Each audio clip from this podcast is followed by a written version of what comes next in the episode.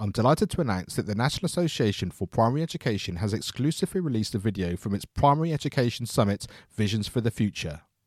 This video, recorded by me, Mark Taylor, and Elle Kingsley, talks about creating digital strategies for schools. This video is available for you to watch now at educationonfire.com forward slash blog, which I really hope gives you a taster of some of the amazing content that was available as part of that Primary Education Summit. That's educationonfire.com forward slash blog. Hello, my name is Mark Taylor, and welcome to the Education on Fire podcast.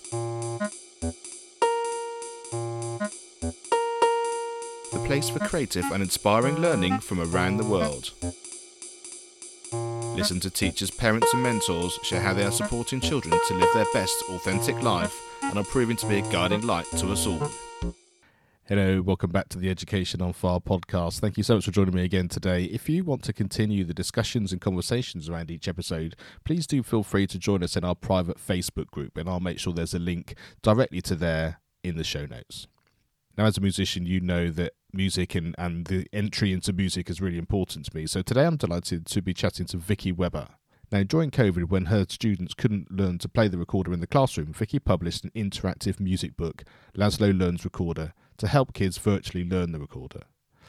Music teachers all over the country used the book to supplement their teaching, and it was then that Vicky caught the writing bug. After six years in the classroom, Vicky then became a full time author. She also serves as a coach for aspiring authors, and to date she's released 10 picture books that draw upon her teaching experience and Puerto Rican heritage. Her interactive music books teach kids everything from music vocabulary and how to play the recorder, and Vicky's become so successful in such a short time that Disney and Random House recently tapped into her to write the Encanto Step Into Reading book. Now, I hope you enjoyed this conversation. I know many of you here are in education. I know many of you have businesses and things that you've started around education. So I always think the ability to sort of see people's lives and how they develop and, and how these sort of things happen one step at a time is always fascinating. So I really hope you enjoy this. My conversation with Vicky Weber. Hi, Vicky. Thank you so much for joining us here on the Education on Fire podcast. As everybody knows, music is such an important part of my life. So it's an absolute delight to chat to someone who obviously has that same passion. So thanks so much for being here. Thank you for having me. So tell us a little bit about that in terms of that kind of straddling the teacher side and the musical side and how that sort of passion joined itself together.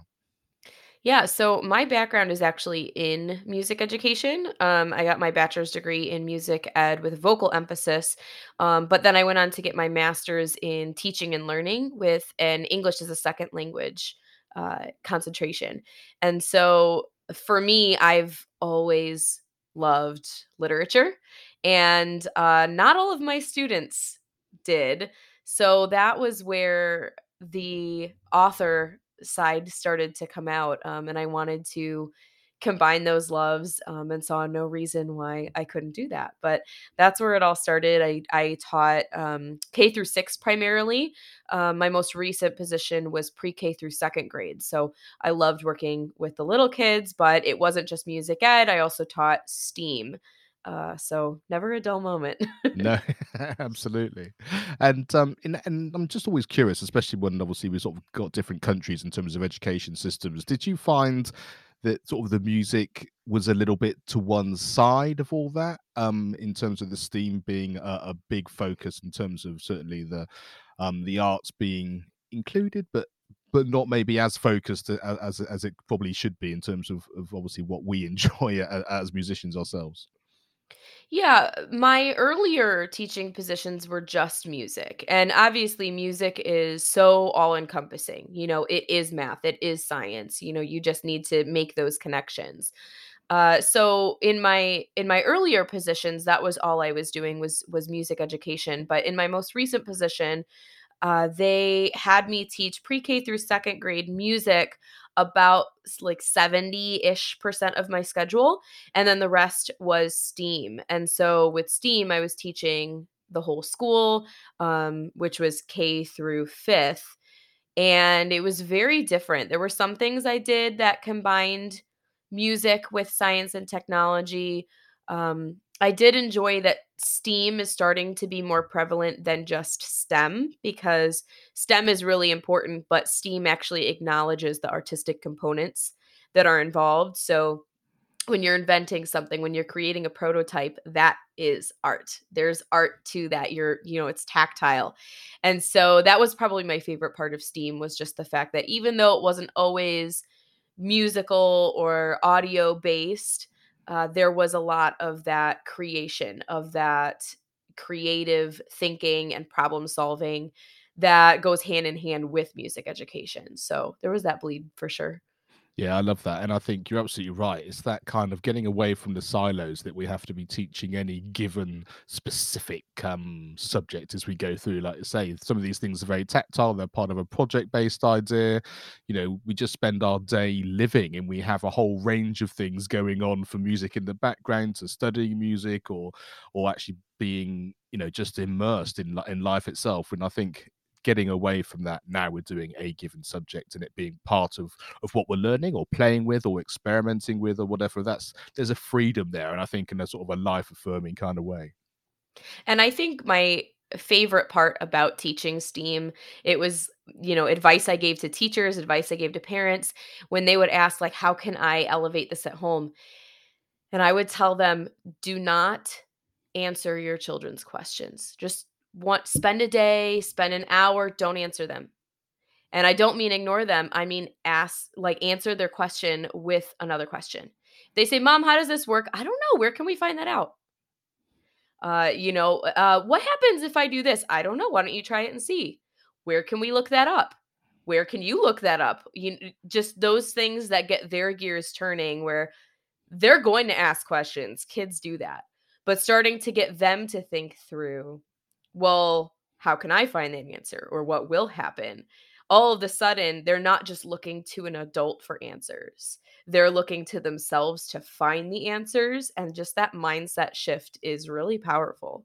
Yeah, I love that. And I think also one of the things that I find interesting is that the asking the question thing is important. And I think acknowledging that in terms of how they can support themselves is important because certainly my kids are a little bit older than that now. And, and I know as they go through school, they become less confident in asking questions because the perception is they should know already. We've done this work, you know. I should know how it goes. I've got an exam. I should know all the answers and that kind of thing. Um, and I know that, that, there's sort of an age and a growing up part to that as well. But I think there is also that sort of psych. Um, there's the psychology in there as well that it's not okay to ask. And I think to be able to sort of say, like I said, if it's a parent or a teacher asking those questions, but to then suddenly realize that that's not the only way I get my answers. I can actually find out for myself and actually being able to show that, like say, doing it together, safe places you can find it out, just experimenting as a as a group of people. That really, I think, it just kind of it sets a it sets a scene. I think, which is then not just for that day, like I say, but for for many days and weeks and months and years from the future. Yeah, and I I think that that's such a powerful tool for when they do grow older because there isn't always going to be somebody who has the answer. And sometimes, you know, in my job or in my personal life, somebody will ask me something and I won't have the answer. I don't have it and I don't have anybody to look to. So I need to figure out how can I find this or who do I ask or where do I go next? And so that's it's a life skill and it's definitely a confidence thing, but it's it's important not just for children, but for lifelong learning as a skill. Yeah, for sure. Um, so take us into that sort of journey from from being in the classroom, from from teaching STEAM, and then I, I understand it's it's COVID was kind of sort of a, the the trigger point for being able to like say life expanding in different ways for so many people. So so how did that work for you? And then in terms of uh, the books and and being able to support people in that sort of different kind of way. Yeah, so I published my first book actually in 2020, mo- like 2 months before COVID hit. And I that was deeply affected because um, it was Laszlo Learns Recorder. Um, and the recorder was very big in music education. But when all of the lockdowns occurred, suddenly music teachers weren't using that as a tool because they either didn't have recorders to send home with kids or you know kids forgot them at school and then when they did eventually go back to school because of like aerosols they couldn't play instruments because it was too dangerous so a, a book about learning the recorder didn't exactly go very well. um, but the idea, a lot of people did appreciate the idea because it was a way for them to teach the recorder without actually having the instrument in hand. So I wanted to continue to support music education through picture books, uh, but take a break from the recorder specifically. So I uh, started developing um, books like The Song Garden, which I don't know if you know what boom whackers are. They're essentially colored PVC pipe type things. Um, and so you don't have to blow into those to play them. They're easy to sanitize. So the Song Garden coordinates with boomwhackers, but it's also just a story. So if you don't have boomwhackers or you're just a parent, you can enjoy it just the same.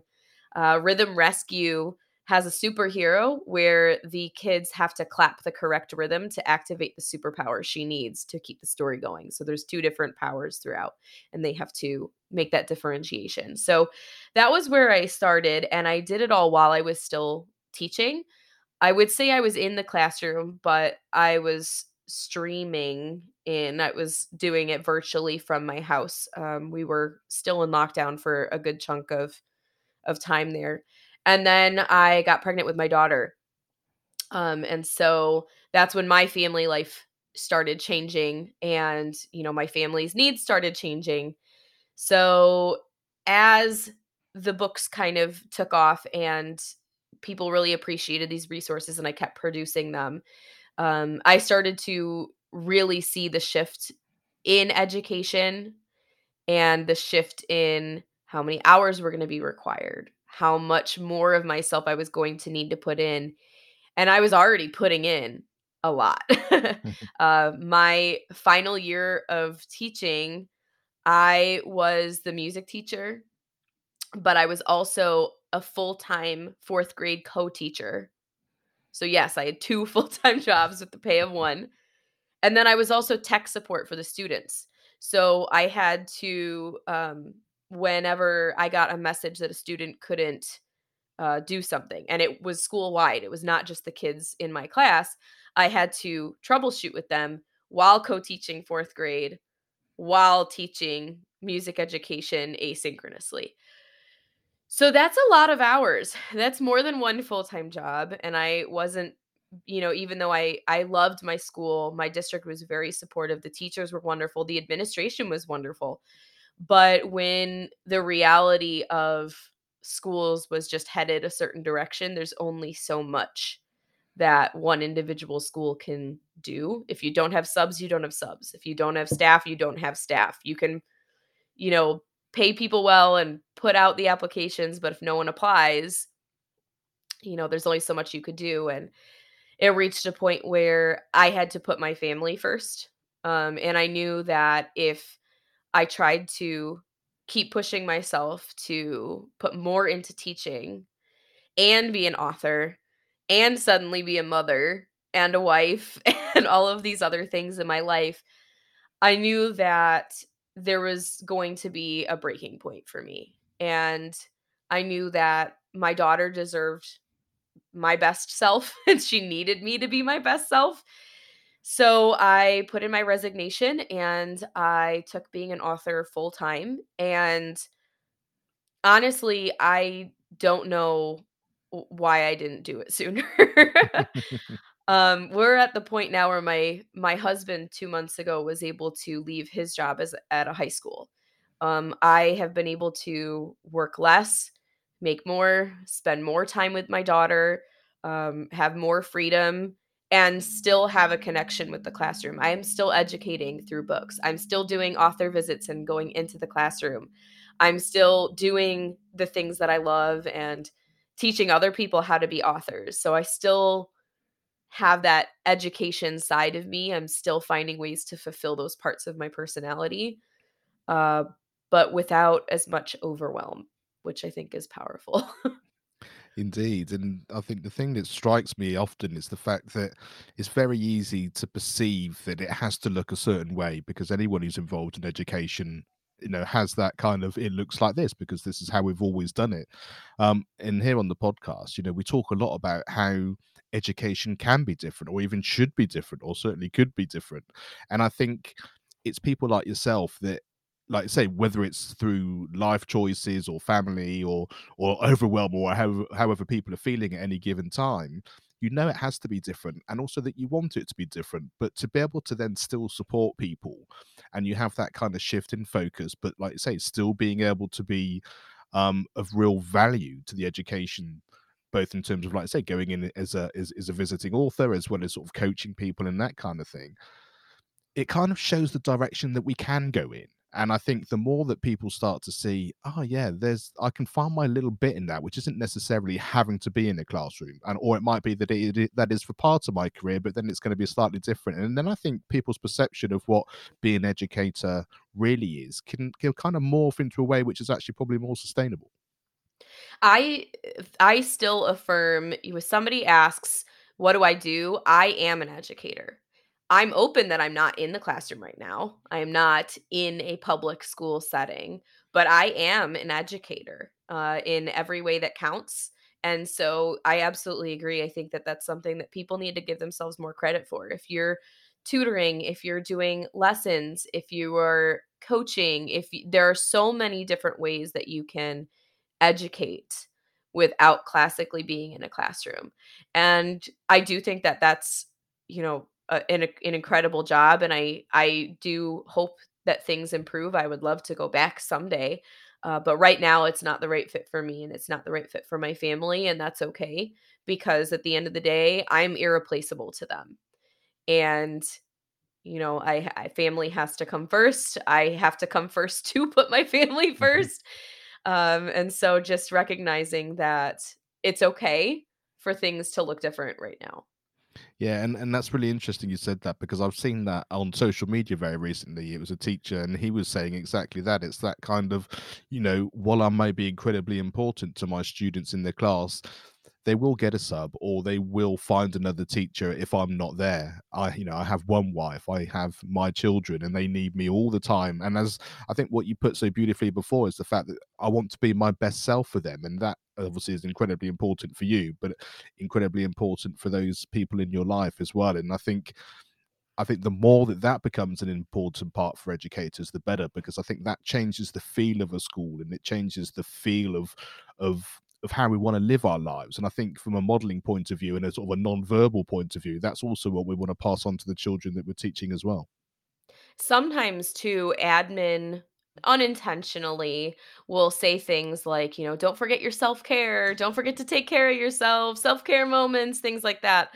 Uh, but a lot of times the way it's implemented comes across more as a chore or like one extra thing to do rather than something that will actually take something off of your plate or actually give you whatever it is you're missing. And I think it's important to recognize that no one is going to prioritize that the way that you do.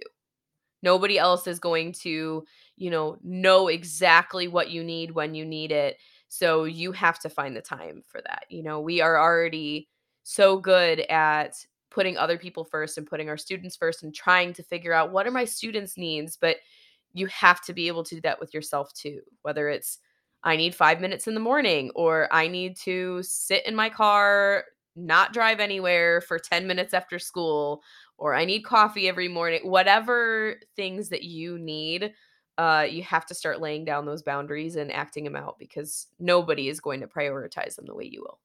Yeah, so incredibly important. And and following on from there, so obviously your your work life looks different now as an author and a coach. So I'm sure not every day is the same anymore. But but tell us a little bit in terms of of what that kind of of now looks like for people that that maybe think, oh yeah, there's something there that maybe there's something I can I can look into for myself.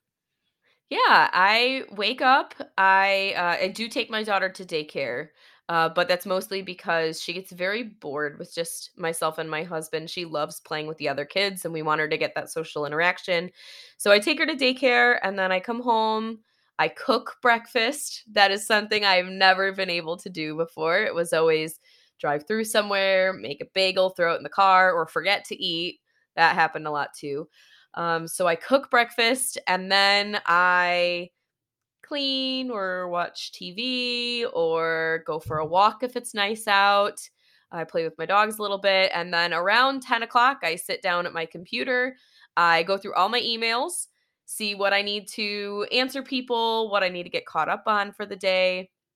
And then I just start chucking down my to do list. I uh, start editing manuscripts that need editing, or I send things out to, you know, illustrators, book designers, printers, whoever I need to outsource things to. Um, I check my calendar for my live coaching calls, uh, which I only do three times a week. So I do have two days a week where I don't do anything live. And then, um, then pretty much my day is done around three. I go pick up my daughter and I don't touch my office. I don't look at my emails on my phone. I, you know, get to just spend time with my daughter, um, let her climb all over me. She's only a year old, so she is little little firecracker. And then I wake up the next day and I do it all again. And it, you know, it does obviously look a little bit different. There are some days that are more exciting than others, but like next uh, in two weeks, I'm actually flying to a conference in Ohio um, to do a presentation. So I have some exciting things like that. But for the most part, I get to be home, create my own schedule, work at my own pace. And now my husband gets to help me do that too. Fantastic. And I'm sure there are many people sort of having a very sort of thoughtful look at their life in terms of, ah, yes, that I, I could like to do that if I have the opportunity. So, uh, um, and in terms of the books, you know, do you have a kind of, uh, um, a schedule for how many you'd like to publish over the next, I don't know, six months, year, five years, or, or is it a bit more organic than that? How, how do you sort of structure that sort of planning? Yeah, it depends on the book uh, because I do write, uh, I primarily write picture books, um, but I do have some chapter books under a pen name. And I have been published both ways. So most of my picture books have been self published, but I do have a step into reading book from Disney uh, based on their movie Encanto. Uh, and then I do have an agent. So with self publishing, you are the publisher. So you are in charge of everything. And if there's something you can't do, you need to pay to outsource it. So I can't draw to save my life. So I have to hire illustrators and book designers and things like that. And then I have to figure out how to get it printed and distributed. Um, so that is a big chunk of what I do. But I have an agent for traditional publishing as well. Traditional publishing is much slower, but they handle everything illustrations, you know, editing, book design, all of that. So I constantly have a lot of books in the works simultaneously. It's just a matter of where they're at in the process. Um, I do have one book starting illustrations next month. I have a chapter book that that's cover gets designed in two weeks and then I have another picture book starting illustrations in the fall. So at any given time, I have maybe two or three in the works, which is a lot. mm-hmm. I don't always recommend that, especially for beginners. But at this point, I have a system, I have a process, and it's easily repeatable. And as a story gets organically finished by me, because I don't want to, I don't want to just pump out something meaningless. Hmm. Um, so as those are are organically finished, uh, then they move their way down the line. But I constantly have multiple in the works at a time. And and many of them are obviously music related. Is that something which is is going to keep going in that way, or is there some sort of expansion as well? What's your sort of feelings on that? Yeah, so I write two different types of picture books and the the first is music education based and that's where the majority of my content comes from purely because when I started books like that didn't exist.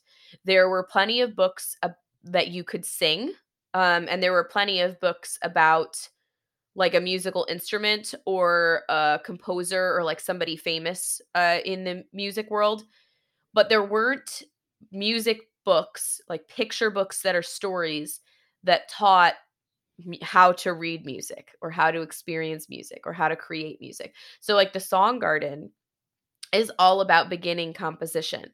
It's uh there's a showcase, everyone in the town creates a song garden. And it's literally it has five lines just like the musical staff. Um it's five rows in a garden and wherever they plant the flowers are the notes. And so it encourages kids to view composition in a different way. You know, you're just coloring flowers, you're just creating.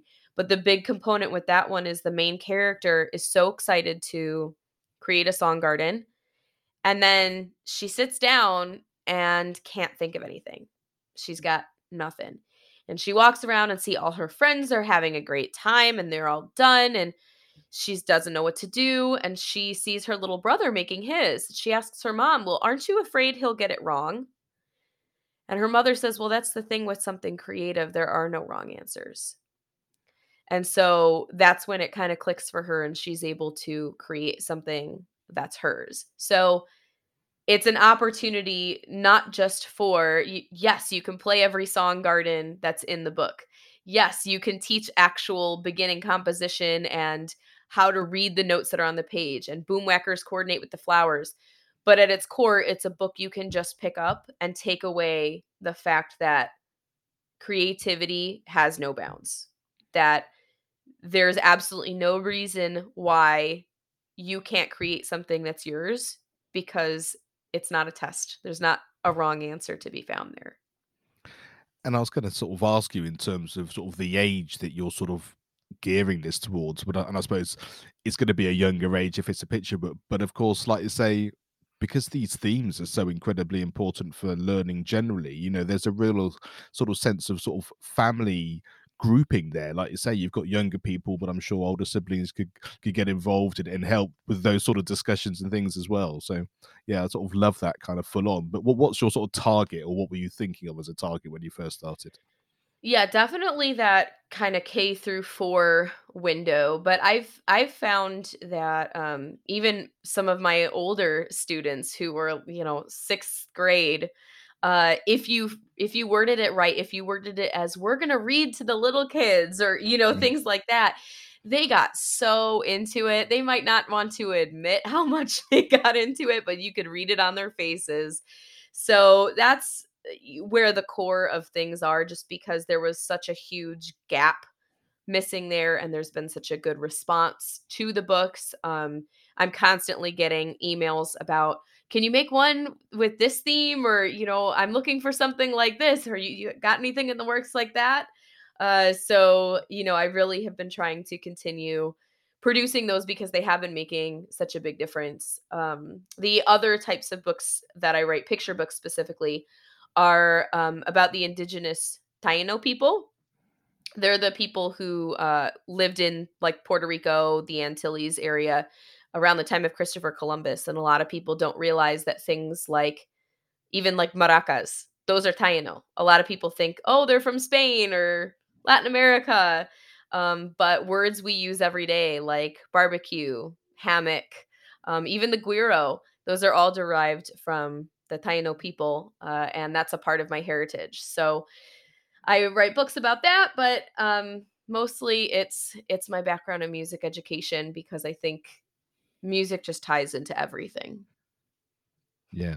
And I I really like the the peer on peer learning that you mentioned there as well. And I think, like I say, when you can frame it in the right way and just set that environment, there's nothing more powerful than that because, you know, kids like being around kids. And I think when you've got that kind of the next stage, like say another grade higher or a couple of years older, that they, they, can see themselves in that, although they're not there, and and the ability for the older kids to kind of, yeah, we, we've been there and done that now, but we can sort of help you and show you that it's a completely different dynamic, isn't it, than always like say having to be a teacher or or to to be learning things formally in inverted commas.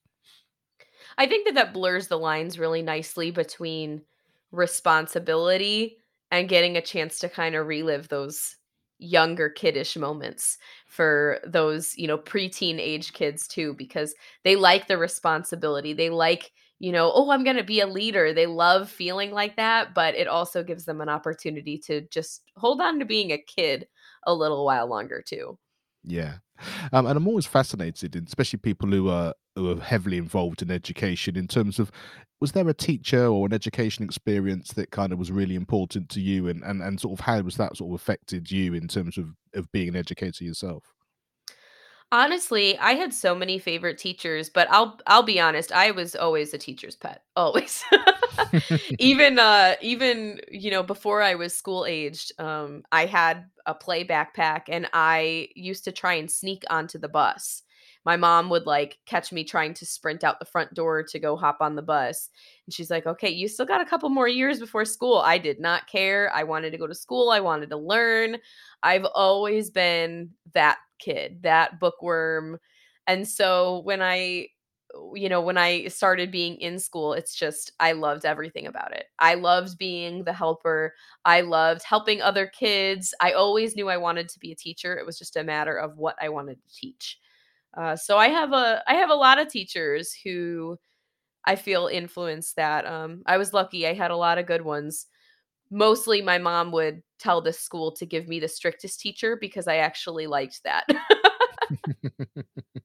I think what's really important there, though, is the fact that, you know, for someone who wanted to be involved in learning, to then get to into education sort of more formally and to then still thrive through it i think is really is really exciting because so often i think some of that gets slightly dampened as you, as you sort of get older and then the more traditional sort of sense of school kicks in. So i think to be able to keep that kind of playfulness and that interest in what you're doing and for that to be sort of supported by so many different teachers like you say i think that's that's really really it, it's a, a really successful idea for for people involved yeah i'm i'm fortunate. I have i can remember almost all of my teachers names and i can think of you know things they did or how they made me feel.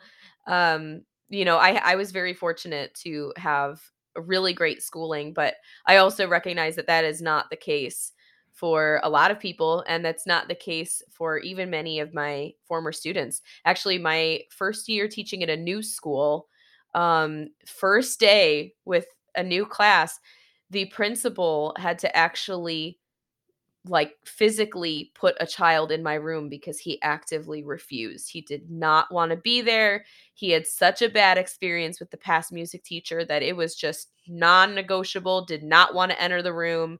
Um, and within a week, they were doing the opposite. They had to pull him out because then he didn't want to leave. Hmm. so I think that, you know, whether you're in the classroom, whether you're out of the classroom, I think it's so important to remember that children are impressionable and they might not remember exactly what you teach them, but they will remember how you make them feel. Yeah. And that, yeah. That's so important, and that really is a theme of the podcast. The sort of the we're, we're you know we're over 250 episodes now and, and and that's that is the recurring theme is it's about relationships it's about how you make somebody feel it's about them wanting to interact in a human way which of course is what we're all about and i think you know if, if I think if you can walk into any situation and remember that, then you're, it's a recipe for success for, for any given day or class or, or whatever it is that you're putting your time and effort into. What was the best piece of advice you've ever been given, or is there a piece of advice you give your younger self now looking back? My first year teaching, there was a principal who I didn't really see eye to eye with, uh, but there was one thing she said that has always stuck with me. And it was that to be there for your students conditionally. And at first, every part of me objected to that. I'm like, no, no, no. Like, I need to be there for them. Like, I, I need to build these relationships. They need to know I care. And then she explained further and she said that one of the things that a lot of parents and especially teachers are guilty of is I will be there for you any time of day, no matter what. And while that's a good sentiment, sometimes what kids learn is that whenever I need something unimportant, you're going to drop everything for me right this second and help me with it. So her point was to set some boundaries. You know, if something major happens, if you, you know, if there's a trauma or your pet dies or something like that, absolutely. We are going to, you know, I am here for you. But if your pencil broke and I'm eating lunch, I will help you with that when I'm done eating lunch.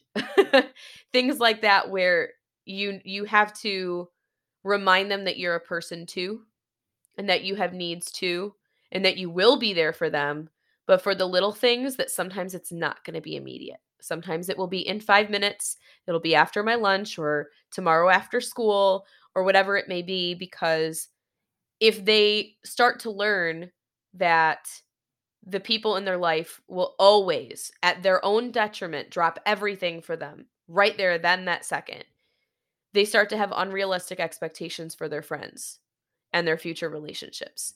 And they start to wonder, well, if you really loved me, why won't you stop everything right now? Because I need you right now. While sometimes that is appropriate, a lot of times it's not. So I think that was a huge wake up call for me. And it's something I, I'm even with a one year old, I'm trying to teach her slowly but surely is that I will be there for you, but sometimes it's going to look a little different. Yeah, so incredibly important and and a real kind of nice sort of nod to the self-care conversation that we were talking about before, isn't it? Because like you say, you can do all of that and then you don't get your lunch or whatever it happens to be for the sake of just saying, no, it's fine, we will do it later or whatever that situation is. And I and I think when when it's very clear, like you said, if it's a real emergency, we can do this. If it's not, it's not. And I think like I say those boundaries are really important but also from a societal point of view and like say for their relationship point of view going through it gets a bit mind-blowing when you think about that all the time because you suddenly have this sort of weight of, of what it is that you're doing on a day-to-day basis. But i think when you're thoughtful and you're authentic and you're just living it without overthinking it then i think you get the best of both worlds there. Mm-hmm. yeah it's just it's balance and that's honestly one of the hardest things to teach is balance especially if you're not practicing it yourself. And i think just generally as teachers it's something that we struggle with. We want to give give give give give but you can't pour from an empty cup. Absolutely absolutely. And um and most of us have a resource which has had a big impact on our life and um, what's something you'd like to share? And it could be anything from a podcast to a book, a video, a film, a song, anything, but something which just has that kind of sense of, ah, uh, yeah, this has really made a difference, either like say spiritually, emotionally, or practically. You know, this isn't this isn't a resource, but um, I'm gonna give a shout out to my husband here because one day I I was just sitting on the couch and he asked me, "What is something you've always wanted to do but haven't?" And I said, Well, I've always wanted to write a book, but that's not going to happen. And he said, Well, why not? And I was like, Well, because I don't know. and he said, Well, why not? If that's what you want to do, let's figure out how to do it. And that was what sparked me to do all this research. I was on YouTube constantly. I started watching master classes and taking courses and reading and reading and reading and reading. But I wouldn't have done any of that if he hadn't pushed me.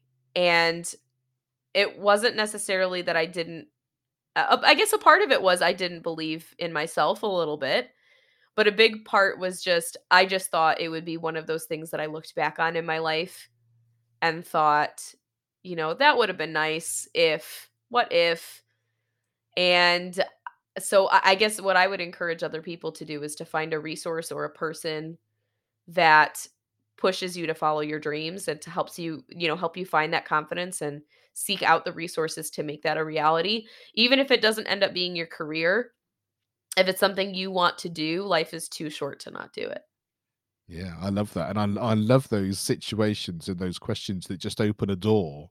Like you say, it might be something in the back of your mind, it might be something you really have been thinking about, but just that sense of life could be really different here you know and i don't quite quite even know how that's going to happen or, or where it's going to happen or, or what it is that i need but i think once you open that door and start to step through it all of that stuff comes to you like i say whether it's finding the right video on youtube or meeting the right person or whatever it happens to be and i i, I love that sense of just you know opening that up and then just seeing where it goes and and that's probably a really nice sort of segue in terms of like I say if there are teachers listening thinking I'm not sure that I've got another 20 years in me in terms of doing the same thing day in, day out, you know, just by thinking, how could it be different? You know, I've you know, I've heard Vicky talking today about how her life has changed and, and the reasons why that happened. And but you know, what does that mean to me? What does mine look like and and how can that possibly change? And and, and it brings me nicely just as we sort of finish up here we talk about fire obviously on the show in terms of feedback inspiration resilience and empowerment. Um, and there's usually one of those which kind of speaks to people for one one reason or another. So so what is it that speaks to you in terms of those four things? I think we've covered a lot that ties into that but i think the biggest thing is that resilience. Because i know that there are a lot of people who have a dream, maybe kind of started to pursue it and then we're like no i'm too busy i don't have time for that or somebody else needs me um or they're just too scared to take the leap and it and it doesn't even matter what it is. So i think that at the end of the day it's incredibly important to remind yourself that you know you do only have one life and that there is far more to life than giving, giving, giving, and never getting to follow your own dreams. So, you know, remembering to find the balance, teach the balance, model the balance, and finding the right resources to keep you in check. It's so easy to fall back into old habits. So, really getting yourself to create new habits of self care, of self discovery, of you know, pursuing whatever it is you want to know more about and learn more about. Um, and surrounding yourself with people who will help you do that, even if it's just through their presence or their kind words, or maybe you have a friend who will pester you to keep you on track with whatever your goals are. But the more you surround yourself with those resources um, and those people, the further you're going to go. Um, and just always focus on moving forward, even if it's baby steps, even if you're just tiptoeing sometimes. You will get to your destination before you know it if you just focus on forward. Yeah, and I think the key to resilience, like you like you just mentioned, is the fact that it's always a kind of a moving target.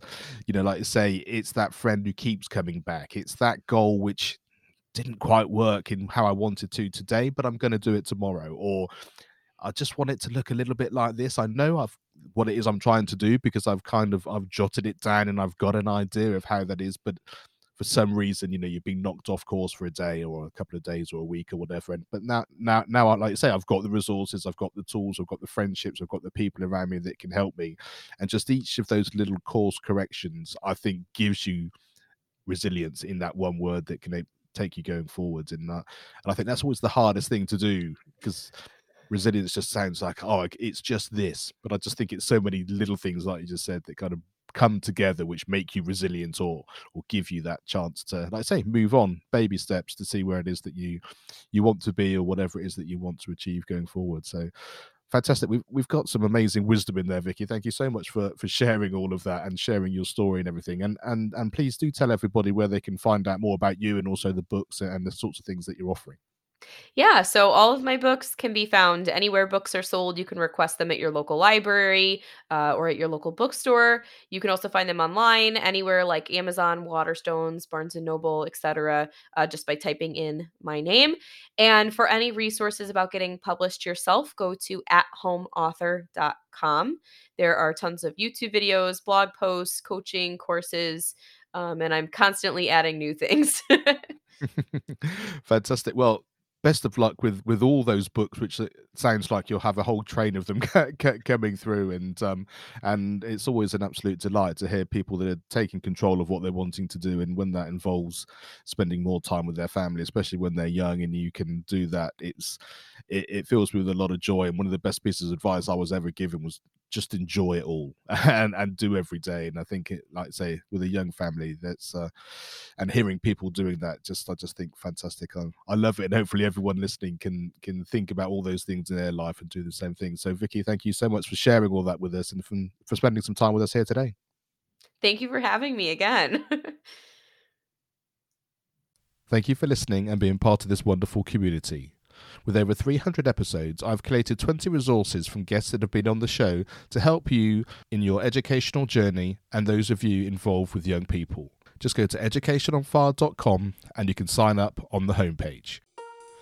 Thanks for listening to the Education on Fire podcast. For more information of each episode and to get in touch, go to educationonfire.com. Education is not the filling of a pail, but the lighting of a fire.